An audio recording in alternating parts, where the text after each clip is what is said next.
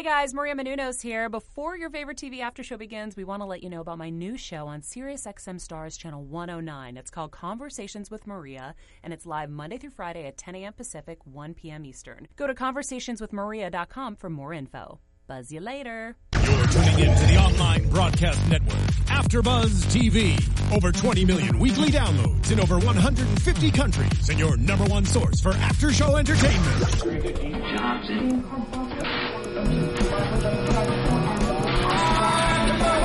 AfterBuzz TV, the destination for TV superfans, producing aftershows for over 300 of your favorite TV shows, interviewing celebrities and showrunners, and bringing you behind-the-scenes exclusives. All thanks to E! Entertainment's Maria Menounos, producer Kevin Undergaro, and internet leader Akamai.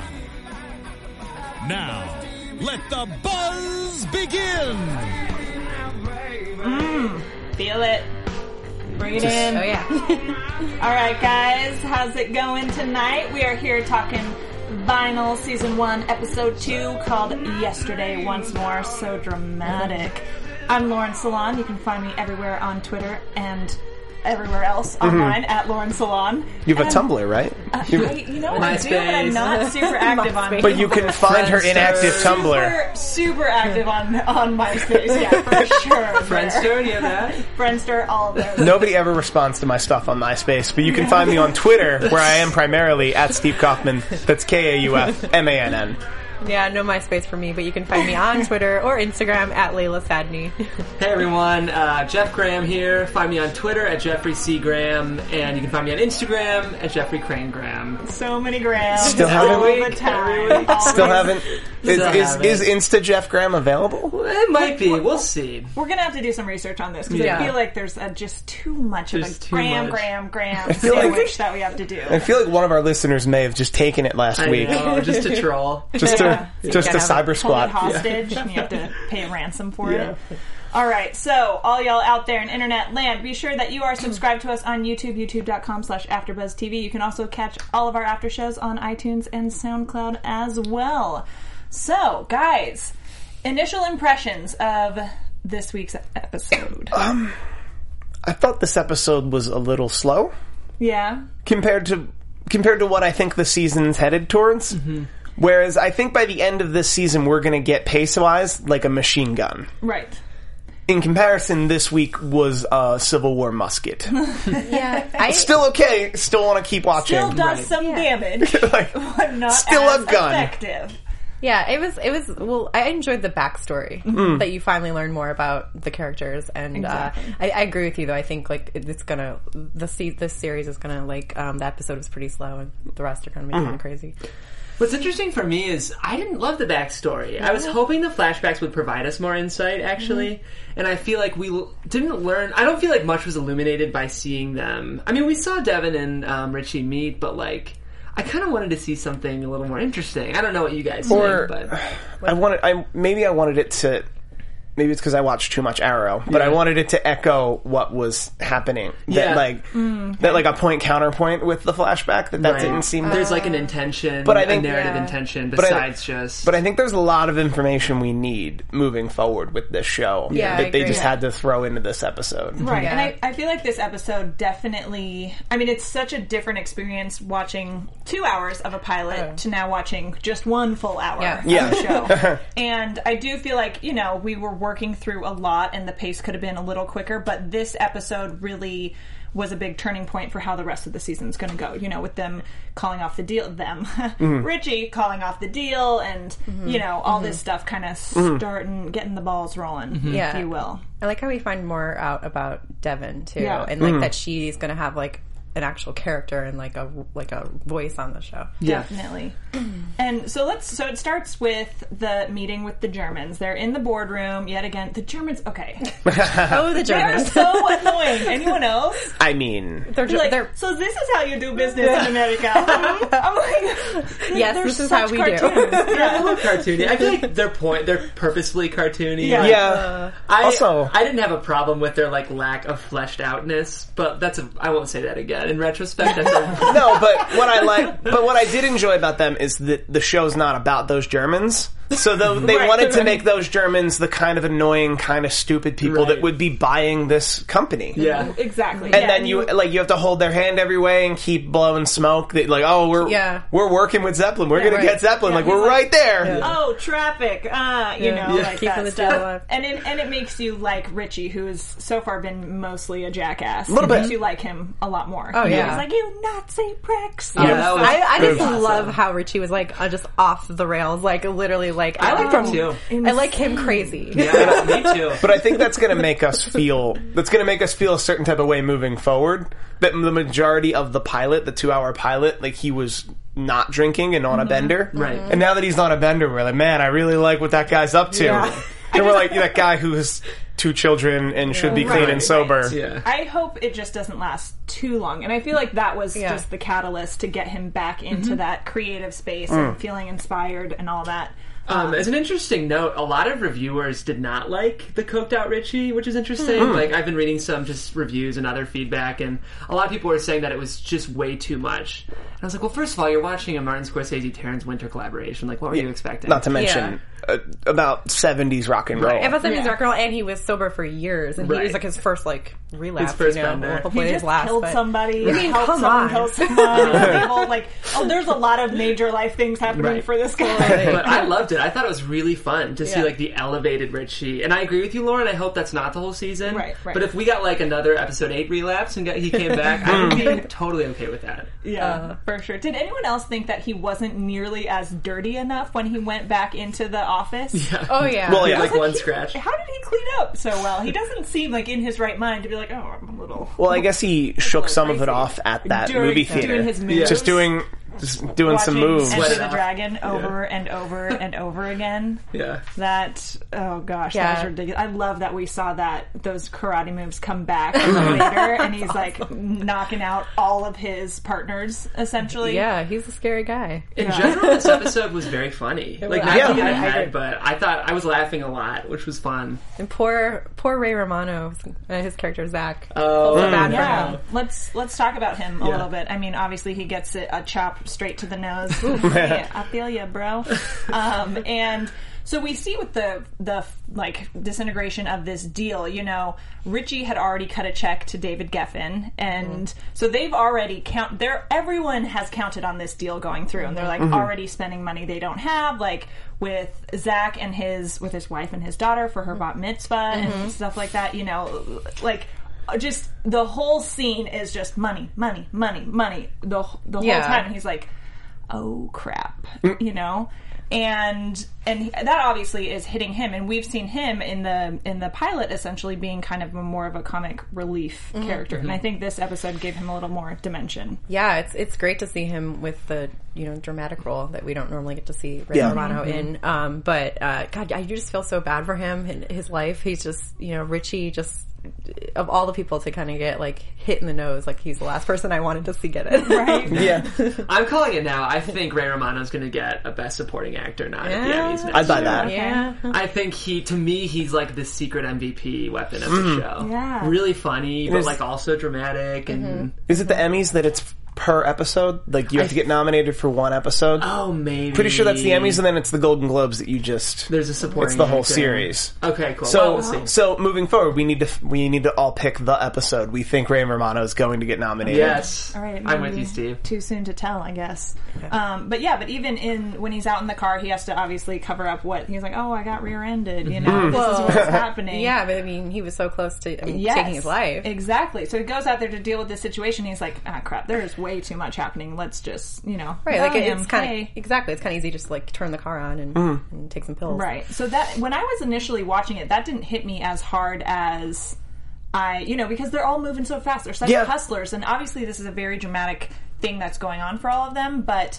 I was like, wait a second, he wasn't really thinking of that, but. I know. I was literally screaming at the television when I was watching it last. I was like, "No! Like, what are you doing?"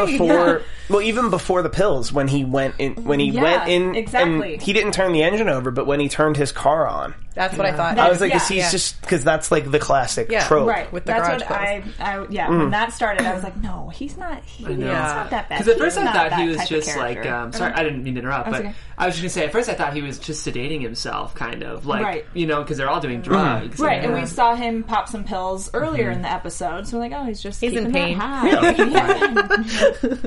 Treating the nose. There we go. Yeah, that's it. Yeah. But I was like, there's no way they're going to kill that character off that soon. No. I mean, though I don't think we thought it with you never know. Dice Clay either, right? Yeah. But apparently, we see him later in flashbacks. Well, he's totally listed on IMDb, right? He's listed on IMDb. Someone commented that, like, we'll see him later. My guess is that we'll see him in flashbacks. Mine too. Yeah, I guess that's really the only way.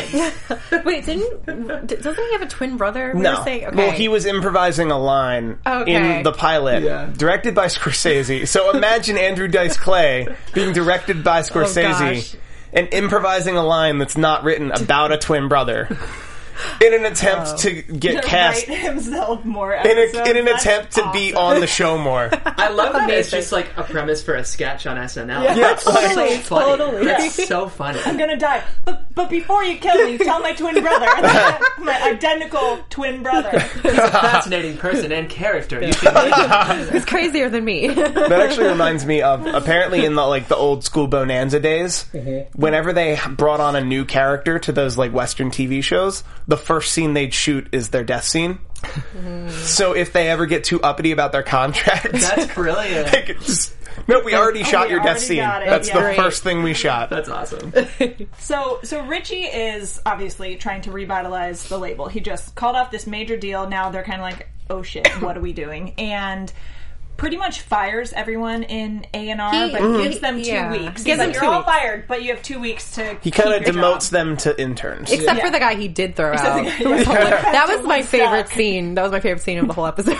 That was hilarious. I loved that. And so he obviously lights a fire under everyone's asses for that. And I did really like. Because last week in the pilot, we see him really touching back to that time when he kind of stuff was going really well and he was kind of starting. So everything was really growing and climbing for him and his career. And he was so inspired and motivated and like into the music. And obviously he's lost that now. But when he's meeting with his A&R team, he's like, think about, it's about the songs. Think about a song like that you've gotten stuck in your head or that's made you feel something, like giving you goosebumps, stuff like that. So it's really, he's trying to kind of light that fire in all his people too and get that passion going. And he needs to because they're like kind of just not doing anything, and just kind of lost the whole, it's like sometimes when you do that for work, you can lose that whole passion on why you started to begin with. Right. Or sometimes it was never your passion. And that became a job where it's like, I could figure out the zeros and ones and make money.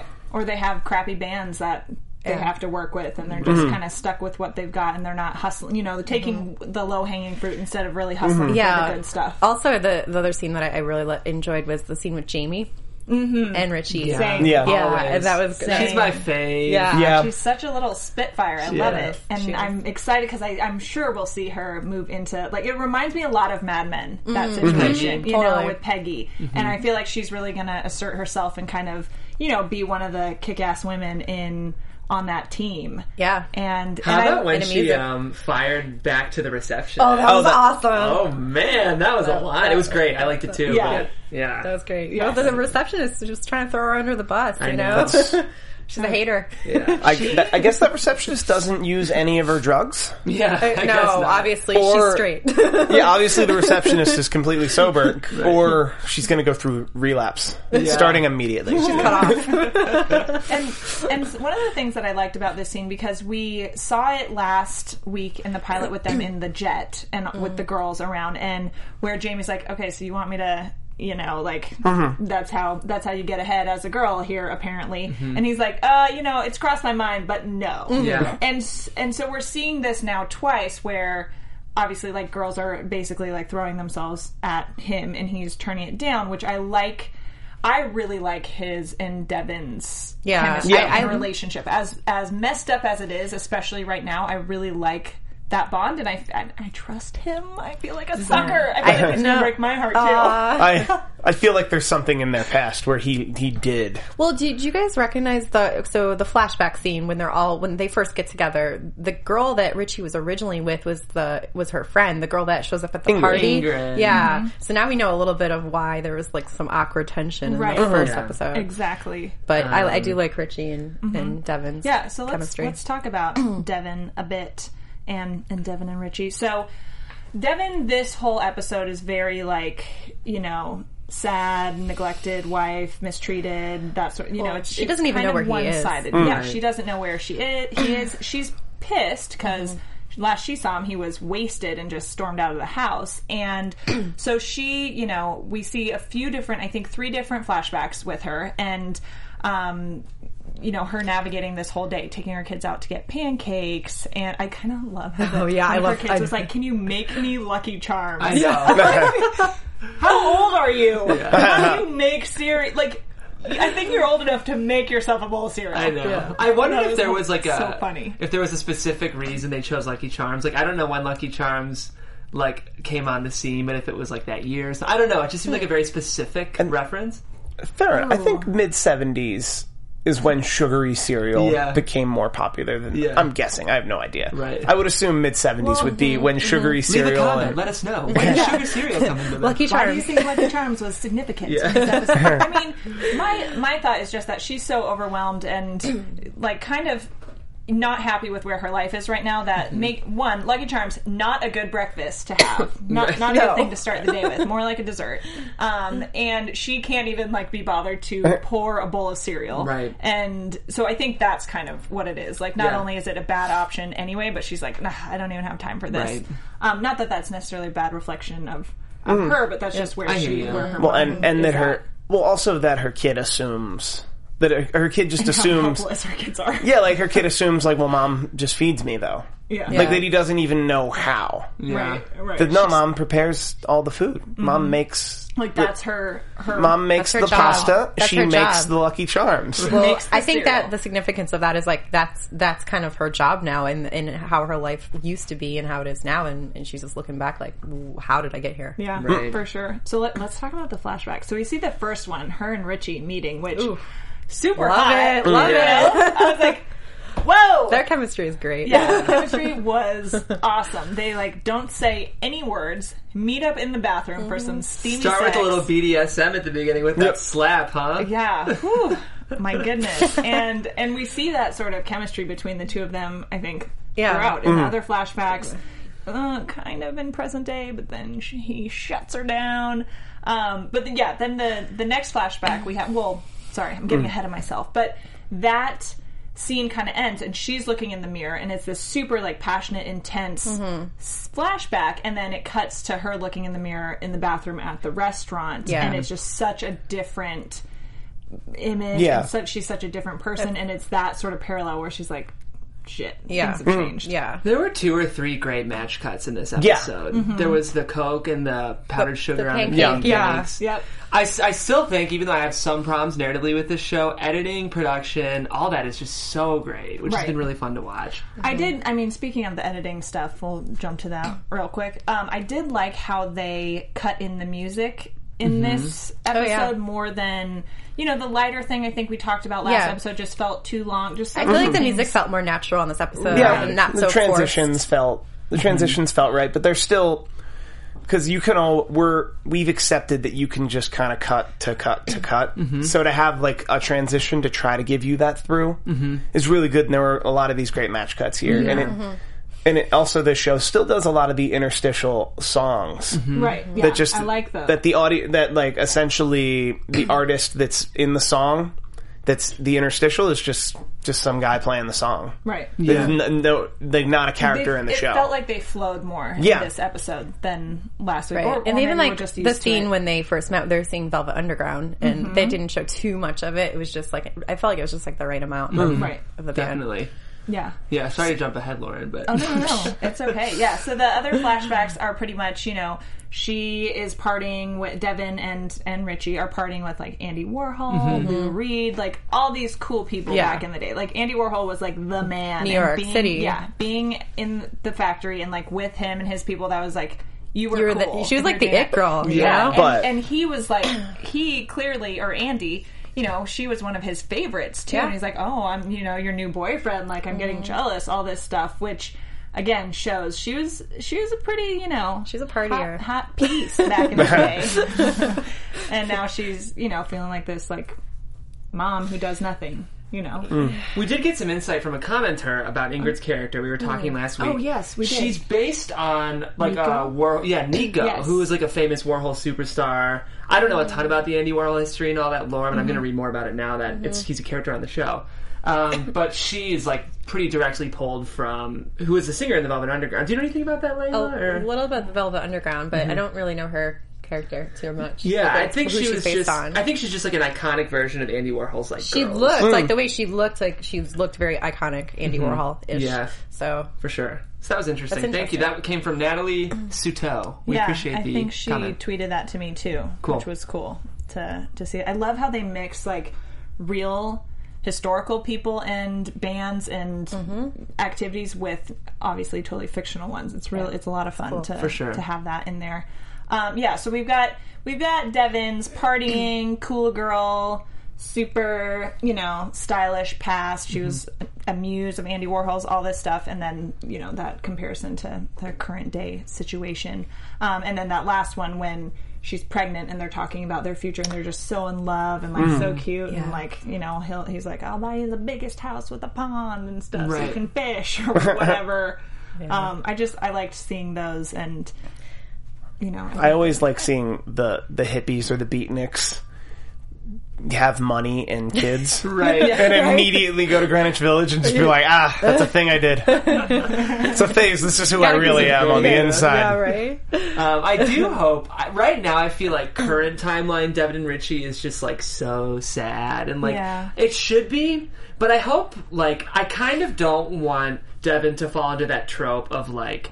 Sad, lonely wife. You know what I mean? Yeah. Like in like The Sopranos or something. Yeah. Like you know, Breaking Bad, stuff like that. Exactly. There seems to be more to this, but there seems to be more, and there seems to be. I may have predicted this last week. There had to have been a blow up. Yeah. In their past, with Richie on a bender. Right. That she's a saint for staying with him. If there's a reason he's sober. Well, if you catch like in the first couple minutes of the episode, she's on the phone with Zach, and he said, "Did he hit you?"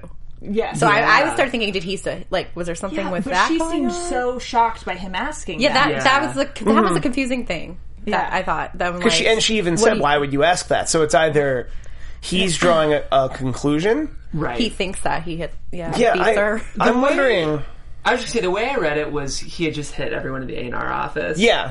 I thought that was before. No, that happened after this call. Because he was in the boardroom calling to find out where Richie was. Right, yeah. So he hadn't karate chopped everyone. Yeah, so that would make a lot more sense. But that's what kind of pushed him over. He hit all of us. Immediately after that, he did hit everybody. Yeah, so there must be a streak of violence going on. Yeah. We saw a lot of it. Interesting. Mm-hmm. Huh. Yeah. I mean, but I did really like, you know, we see her, obviously, I agree, I don't want to see her being this, like, sad, pathetic, kind of, like, pity me sort of character. But we do see that kind of love, again, when she realizes that he could potentially be hurt or dead or anything, and he comes home, and he's just torn up. I think that she's too strong. I think she's too strong of a person to become that, like, poor me wife. Yeah. Because you kind of see that, and you see when she's there, and he finally does come home, and the detective comes to the door, and she just knows him so well, and she's just, like, totally has his back 150%, you know? So, I think she's going to help him. Yeah. More than I also think she's going to take a pretty big stand on the so you didn't sell the label that was bleeding money? Right. I'm excited to see how she handles that. Yeah, she's going to flip because we've seen her get a little sassy. I like her fire. I like when she's fire. Yeah. That's what I want to see more. I like it a lot. But then, you know, we've seen all this, speaking of fire, all this fire with them in the flashbacks, and then she puts the moves on him a little bit, and he's like, oh, I'm tired, you know, so... I was like, it's Olivia Wilde, man, come on! I mean, a building fell on him. That's true. A building did fall down. That's true. But it's Olivia Wilde. I'm with you, But if you ever had an excuse, that's a pretty good excuse. He's like, honey, a building fell on me last night. Like, literally 23 hours ago, a building fell on me. Yeah. The whole building. Yeah. And when she wakes up in the morning, he is not there, and he has gone to meet with Lester Grimes, who I thought we would see a lot. I thought we would see him in this episode, aside from just like, hey, I need to talk to you. Cliffhanger. Yeah, right? Yeah. Hey, hey, I'm going to use you more, kid. Yeah, exactly. But with what? What are we... Huh? You didn't even apologize. What? I just... It was a little cheap, I thought. Yeah. It felt a little, like, grabby. But I think they also need to keep that relationship contentious. I'm glad it was there. Because I think what they're doing is they're setting up, like, 12 contentious relationships to make them all just, like, snap at each other in one episode, and then we're all just, like, blow our mind holes. Right. Yeah. I'm curious to see how that conversation goes, because, you know, Lester blames him a bit for not... bringing him with him back in the day, but we know that Richie just loved him, you know, and thought he was such an incredible artist. So Richie did try, though. I mean, he should have probably gone about things a different way, though. And we didn't hear him speak, did we? No. That's because I was waiting. I was like, what does he sound like? What does he sound like? We heard him speak in the first episode, right? Not since the throat punch. We heard him in the the throat punch. What? Yeah. We heard him speak briefly in the preview from last week that we ultimately are now learning was a preview for the whole series. Yeah. Because there was a lot of stuff in that preview from last week that's in the preview for this week. That'll probably be in the preview for next week. Little sneaks. The musket versus the machine gun. Literally. Yeah. Because you see the machine gun in those previews, and we're like, last week was a knife. Yeah. This week's a musket. Yeah. If we keep escalating, I'm on board. But I feel like next week will also be a musket, and then the week after that will also be a musket, and then one day it'll just be... There will be no progression. Right. It'll just be a machine gun, and it'll be wonderful. See all these gun metaphors for how the pacing. The pacing. I like it. What do you guys think Lester Grimes, his character, like, what do you think he's going to be doing on the show? Because I think he has a pretty big role on the show. I've seen a lot of him. He's either... we saw him tuning up a guitar. So I think he's going to give him a contract, or... I stand by my prediction that he's going to have him come on and consult. Like, produce, or maybe even produce. Consult and produce. Right. I think he's going to get more than... I mean, we don't know what his musical situation or voice situation is now. I'm assuming, he can still figure it out and do something with what he's got. But I think it'll be more than just like, come be an artist on the label. I think it'll be some sort of important position. It is interesting because my two favorite plots are Jamie and the Nasty Bits, as well as Lester. And we got so little of that this episode, which bummed me out. Yeah. That's what I want to see more of. I hope... Yeah. The Nasty Bits. The Nasty Bits. So I love how bad they are and how everyone's like, wait, what? Like, that was hilarious, that scene when they're preparing them for the showcase, and he's like, what is this? You know what, though? Richie wants to listen to these guys?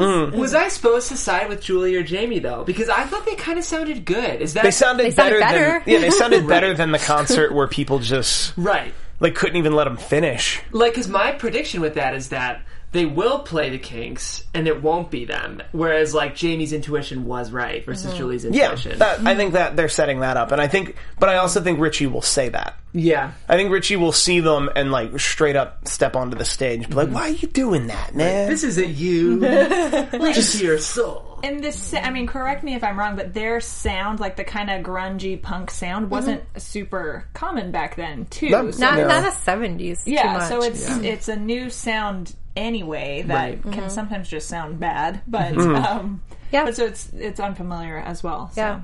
It was like, it's like the 2006 version of dubstep, when that was like when Skrillex was new. That's a good comparison. And now it's everywhere. Awesome. Although my take on dubstep is like the lead up until the drop, I actually really enjoy. And then the drop. And then it's just like alien screaming. And then the drop. And then the drop is getting I've heard it's and then Transformers having sex is what I've heard dubstep. It's like...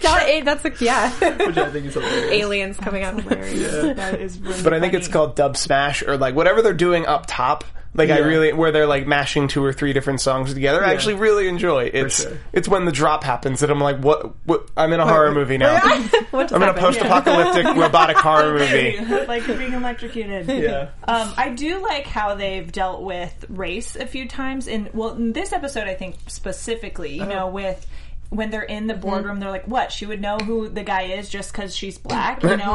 And so we see these little things kind of, these like little flickers of racism like pop up and then somebody shut it down. Right. Yeah. Which I like. And then same thing with Zach and his car accident, and his wife's like, oh, was it a colored? You know? Yeah. And he's but, like, what are you talking about? Like, I like that they don't go too much into that. Or like, although that's normal. That was common. Yeah, that's common. Yeah. That's common casual racism. Exactly. But I do like how they've got like a counterpart character who kind of cuts it off. And it's like, no, what are you talking about? That's, you know? It's symbolic of the time. It's like, that's very true because it's like different perspectives. We're not there yet. It's not like we're there yet now. But, no, I think these people were trying to switch over a little bit, like to not be so like, and that was why. Because I've heard a similar, like I grew up in a rather suburban climate, and I've heard similar statements within the last like 5 years. Right, like people are still saying that. Yeah. We've come a long way, but we still have a long way to come for sure. Right, yeah.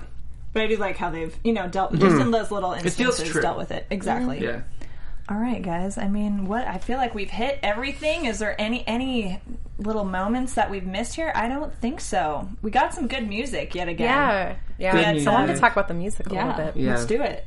So we got some Bowie. We got some CCR.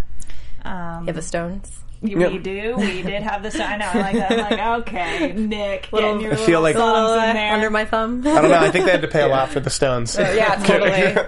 It's interesting. One thing I do like is how the characters have a very clear worldview on which rock they like and which they don't. How they just like smash the Tull record, the Jethro Tull record, and when Chicago's playing, they're like, "Who even buys this crap?" Yeah. The funny thing is, like, I'm guilty of loving like that tame classic rock. Like, I like love Chicago, and I kind of like Jethro Tull. I would not fit in an American Century. Hey, it's okay. You can like whatever you want. This is a safe space. It's a safe space. I wouldn't have been safe in American Century, but you'd have got thrown out. I would have gotten punched. I would have gotten Bruce Lee to the nose by a coked out Richie.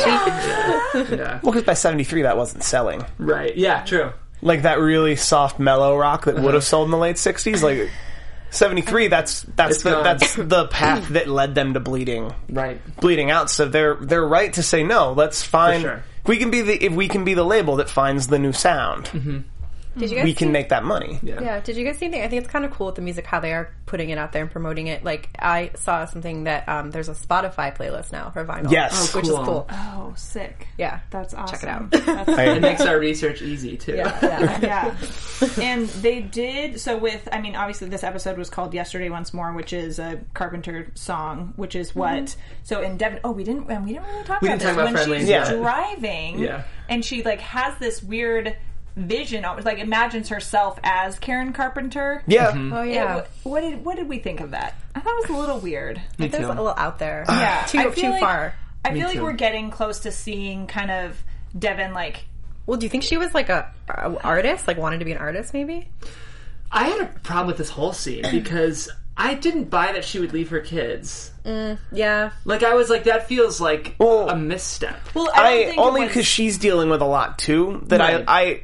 I understood the idea that whereas Richie went to drugs, she went to just straight up escapism. Right. Well, where it's like, I'm just going to drive away and listen to the song that's probably on the radio and have this complete fantasy. I don't think she did it intentionally. No. It was just like she got so in the zone and was like, what is my life? Oh my gosh, I'm having a panic attack. And then just pieced out. It was like, right. And then just felt awful. Yeah. And she doesn't medicate herself. So that is the most chill panic attack I've ever seen. Right, she's like, no value or anything. She literally I know. Just drives around as Karen Carpenter in her panic attack. But that's what I do, too. So relaxing. Yeah, just put on the Carpenters and chill. Even if it was a mistake, it was a weird step for me because like Richie and Devon act like their kids are everything and their personal life means so much, and like that's the stakes. Mm-hmm. And then she just like forgot him. She totally forgot him. I mean, she probably I'm sure she felt awful, but it's something I don't think it's something she does regularly. No, it's not a little weird to me. Sometimes you lose your kids. Right. Sometimes you just lose your kids. Moms go crazy sometimes, you know? Yeah. Yeah. Although that would scare me as a child, because the one thing I was always told as a child is if you're ever lost, we will not leave without you. So to see that scene, I just remember thinking, like, little baby Steve. Flashbacks. I went to get gas. No, you didn't. You never came back. Shut it, kid. She pays off the guy. That was funny. Ooh, embarrassing. Yeah. So that was kind of the big song of the episode. Yesterday, Once More, was very reflective. Obviously, not only is it the title of the episode, it's in the song. She has a flashback about it. Lots of flashbacks about, or not a flashback, but a vision about it. A hallucination. I don't know. Yeah. And then we've got all those flashbacks about her life. So very, very fitting. Mm-hmm. All right, guys. Shall we dive into some predictions? Let's give it a try. Yeah. Your AfterBuzz TV predictions. Ooh, it's new. We got the brief one. I like the brief one. That was exhilarating. We still got the strobe, and we got the whole effect. It was just like, all right, we'll stare. All right, get to your predictions, guys. All right, guys. What do we think? Let's do it. I mean, I'll dive in. I don't have any grand ones. I think we're gonna get. Gosh, I really want to see.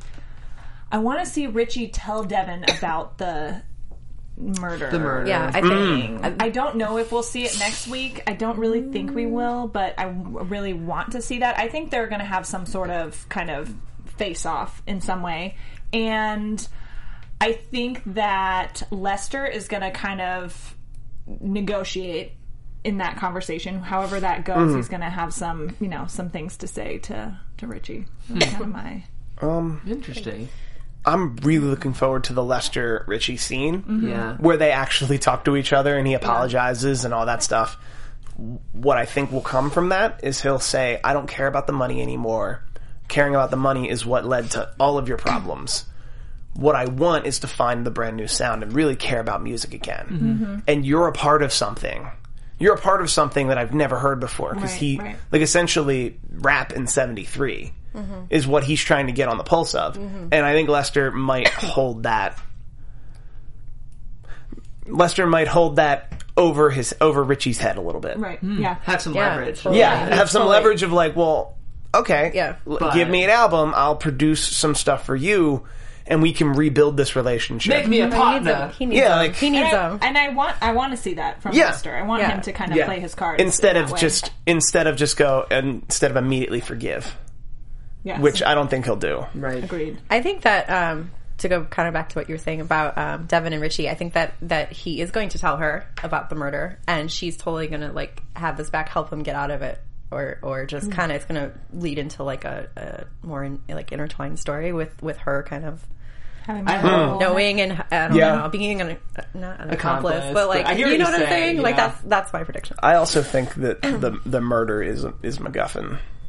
Because it will ultimately not lead to anything, but it'll be the doomsday the entire time. Like he might go down for murder, and then at the end of the season we find out that guy dealt with a lot of bad people, right? But it'll still maybe weigh on his conscience guiltily in the second season. In terms of predictions, it's tough. I don't feel like we were given that much to make new predictions. Like, I was kind of hoping I'd be at a place where I could, like, have some more predictions. Mm-hmm. One thing I know I do want to see potentially change, I felt like these flashbacks didn't give us that much insight. I guess we saw more of Richie and Devon's relationship, but I feel like we already kind of knew that they loved each other. Right. So I hope we see, like... A lot of these flashback shows, like Orange is the New Black, I feel like I don't know if you guys watch that show, but the flashbacks will, like, blow your mind and, like, give you so much insight. I hope we see flashbacks that, like, drop our jaws, you know? That'd be nice. Yeah. That'd be cool. So, we'll see. Alrighty, guys. That was a solid episode 2. Thank you guys all out there for tuning in and for chatting with us in the chat and on Twitter and wherever else you've been talking to us. You can find us here next week every Monday, talking about vinyl. Once again, I'm Lauren Salaun. You can find me all over the internet. Not on MySpace, unfortunately. At Lauren Salaun. That's LaurenSalaun. All right, and go, everybody. You guys can find me on Twitter at Steve Kaufman. That is KAUF. M-A-N-N. I'm also on Instagram, K-A-U-F-M-A-N-N, just a little space in between. I only use it on Thursdays. Oh. Ooh, Thursdays. Okay, so you can find me on Twitter and Instagram at Laila Sadny. What's up, y'all? I shouldn't say what's up because I'm about to leave, but you can find me, Jeff Graham, on Instagram at Jeffrey Crane Graham. That's Twitter. And then you can find me on Instagram at Jeffrey Crane Graham. Oh, I just killed it, so y'all. That was terrible. Right, what an awful way for me to end the show. Tune in next week and I'll do better, I promise. Thanks for tuning in. We'll see you guys later. From executive producers Maria Menounos, Kevin Undergaro, Phil Svitek, and the entire AfterBuzz TV staff, we would like to thank you for listening to the AfterBuzz TV network. To watch or listen to other after shows and post comments or questions, be sure to visit AfterBuzzTV.com. I'm Sir Richard Wentworth, and this has been a presentation of AfterBuzz TV. Buzz you later! The views expressed herein are those of the hosts only and do not necessarily reflect the views of AfterBuzz TV or its owners or principals.